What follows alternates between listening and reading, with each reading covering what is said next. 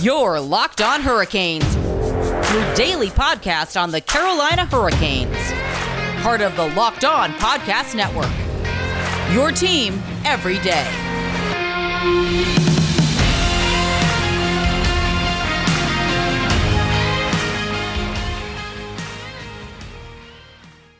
Hey there, folks. I am your host, Jared Ellis, and you're listening to Locked On Hurricanes on the Locked On Podcast Network. Your team every day. You can find the show on Twitter at LO underscore Hurricanes, on Facebook at Locked On Hurricanes Podcast, and you can find myself on Twitter at Jared Ellis underscore 96.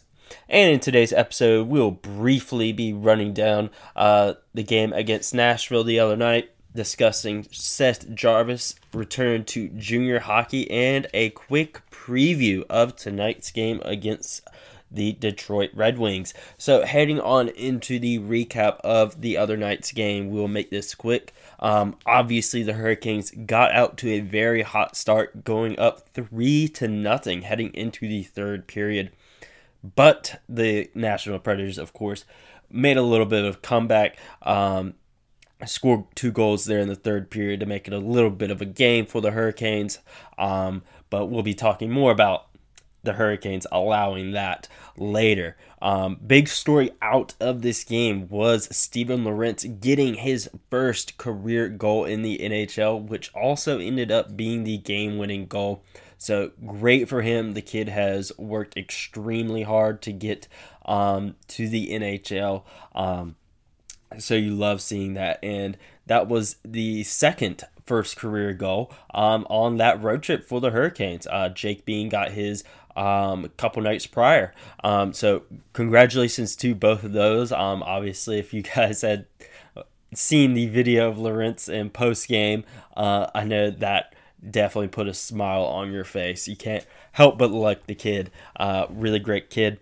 Um, and Sebastian Aho is starting to get a little bit of a rhythm back uh, under him. Um, he, of course, scored two goals uh, for the Hurricanes in that game. He opened up the scoring for the team, um, you know, starting out. Um, then he got an empty netter a little bit later on.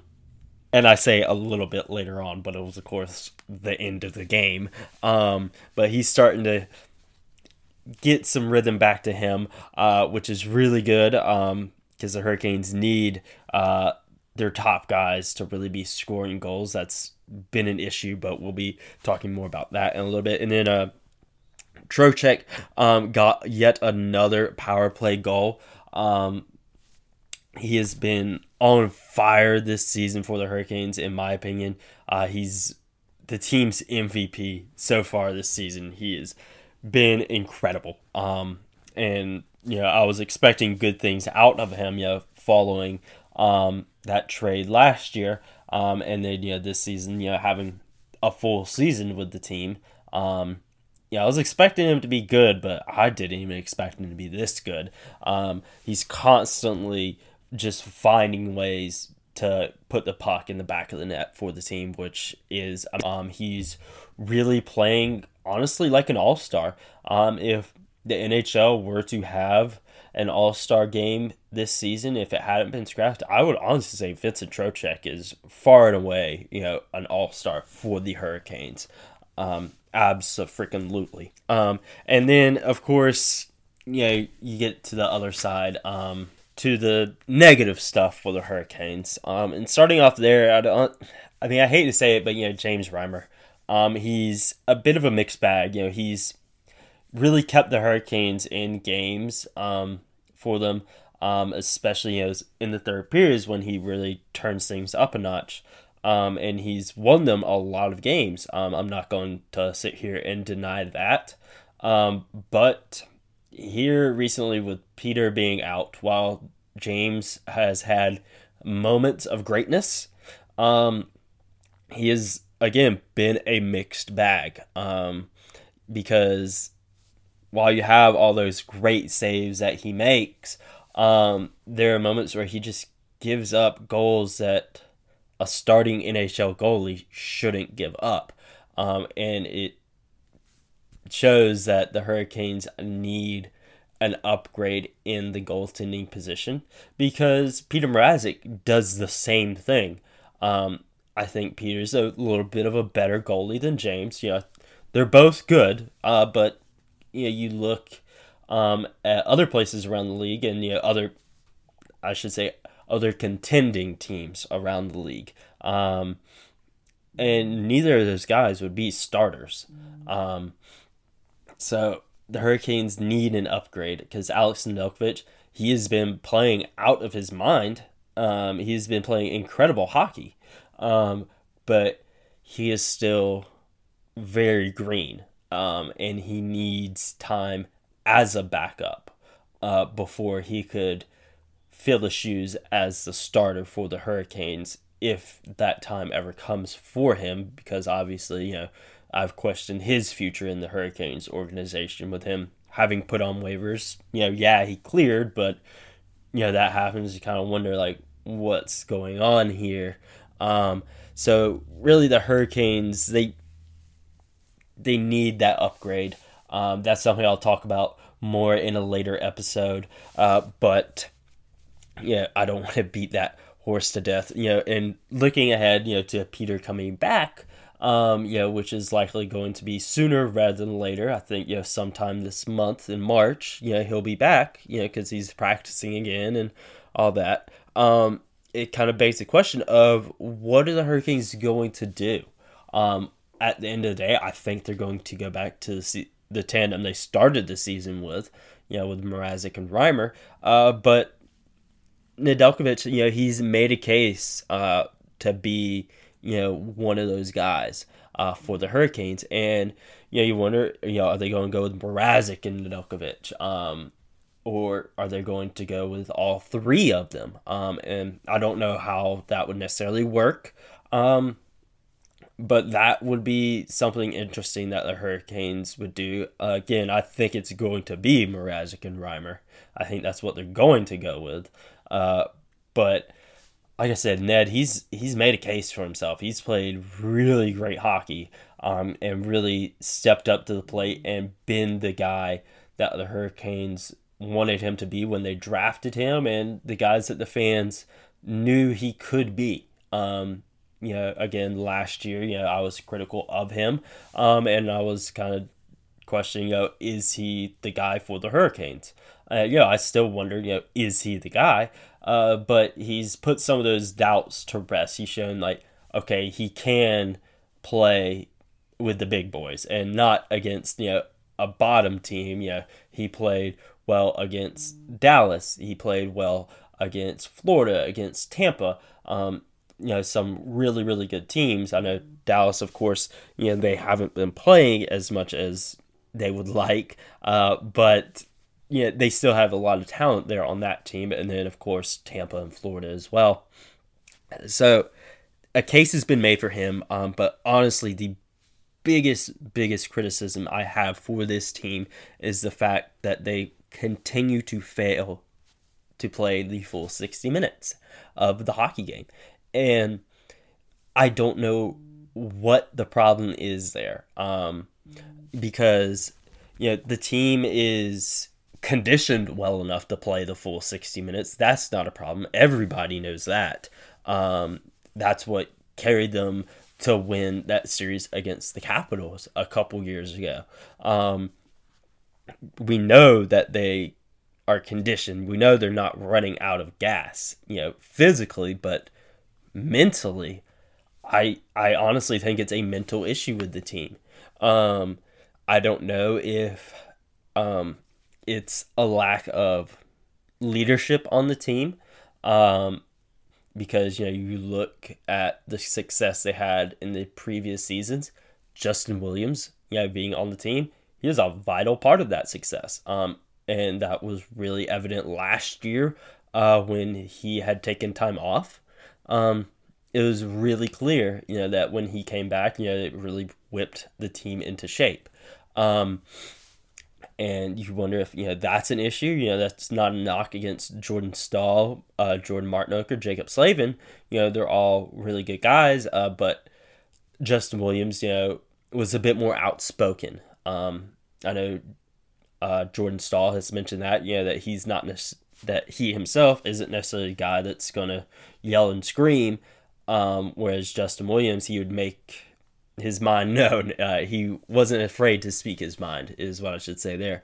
Um, and you wonder if the team needs that. Um, I feel they definitely do. I, I honest again, I think it's a mental issue.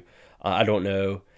Again, you know, if it's the leadership on the team, if it's um, they just get too comfortable uh, with their leader, like, oh, we got this lead, we got it in the bag, and all that, and then yeah, they blow a two, three goal lead. Um, they are they were obviously able to hang on, you know, in this Nashville game, but there's been games this season where they haven't.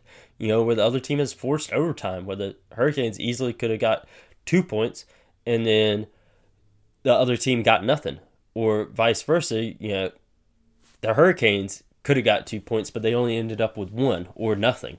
Like it's the Hurricanes, they really need to get it under control. Um, I don't know what it is. I again, I personally, I I think it's a mental issue with them, and they just need someone to be a bit more outspoken um, on the team and really help motivate his teammates because your head coach can only do so much. Um, but at the end of the day, the Hurricanes they did pick up the two points, um, and they are now tied for first place in the Central Division. Uh, yet again, um, they are at a 15 6 and 1 record with 31 points. Um, and Tampa is, you know, in the first first place uh, with a 15 4 and 1 record, also with 31 points. Um, so obviously, with a win tonight against Detroit Hurricanes, uh, would jump Tampa and take that first spot yet again. Um, so it's really tight there at the top um, because while you know we're in second right now, uh, the Panthers are right on our heels. Uh, at a 13 4 and 4 record with 30 points, and then you got Chicago closely behind them uh, with a 12 7 and 4 record and 28 points. Um, then there's a little bit of a cap before you get to Columbus. Folks, before we get into the Seth Jarvis news, it's kind of getting around snack time. You know, work days, you know, starting to come to a close. Um, not yet time for supper. So, what better snack is there than a Built Bar? The Built Bar is the protein bar that tastes like a candy bar. They have 18 amazing flavors, and they're always coming out with more. My new favorite, honestly, is the peanut butter chocolate crisp. It is the best thing that this company has ever put out. And that's saying a lot because built bars are fantastic. And not only do they taste fantastic, they're fantastic for you because they are low calorie, uh, low sugar, high protein, high fiber, and great for keto diets for those of you that enjoy doing those diets.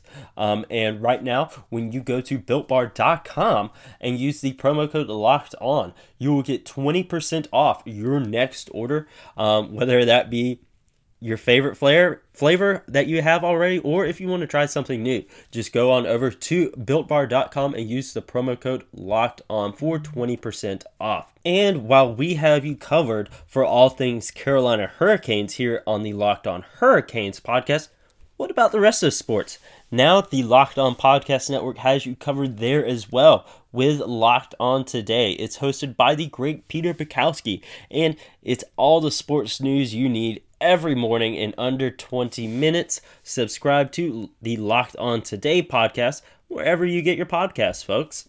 Um, now, moving into the Seth Jarvis news, uh, the Carolina Hurricanes, or I should say uh, Chicago Wolves as well, uh, they he has been assigned to his Portland Winterhawks junior team. Um, Jarvis, you know, 19 years old, um, leads the AHL in points with 11 in nine games. Um, and is second in goals with seven goals. Um, while again, that's frustrating uh, for him to be having such a good season there. You know, uh, there's really nothing we can do due to the uh, CHL and NHL agreement uh, there between those two organizations or leagues, I should say. Um, but I think it was great for him to be able to play in the AHL. Um, he was, of course, uh, granted special permission to be able to play there, uh, while the CHL or OHL, you know, all those Canadian junior teams, uh, were getting all their COVID stuff in line. Um, in preparation for this season, which begins on Thursday, uh, March 4th. So, you know, it's great for him uh, to be able to have been developed in the AHL a little bit. I think that's going to benefit him greatly uh, this season uh, in Portland um, with his Winterhawks team.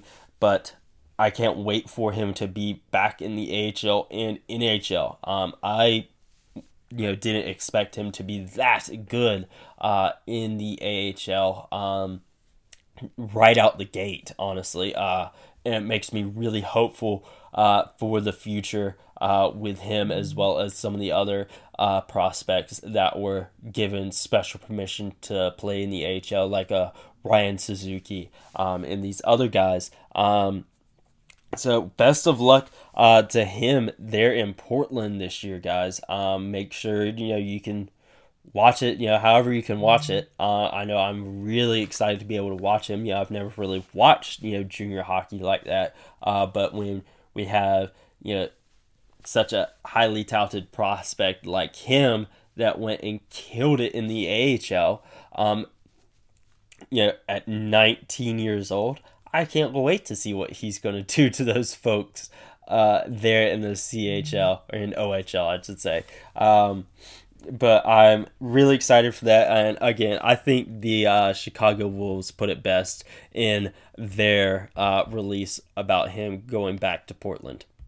Quote The agreement states no CHL player can join an AHL team unless he's 20 years old or has played four years of junior hockey.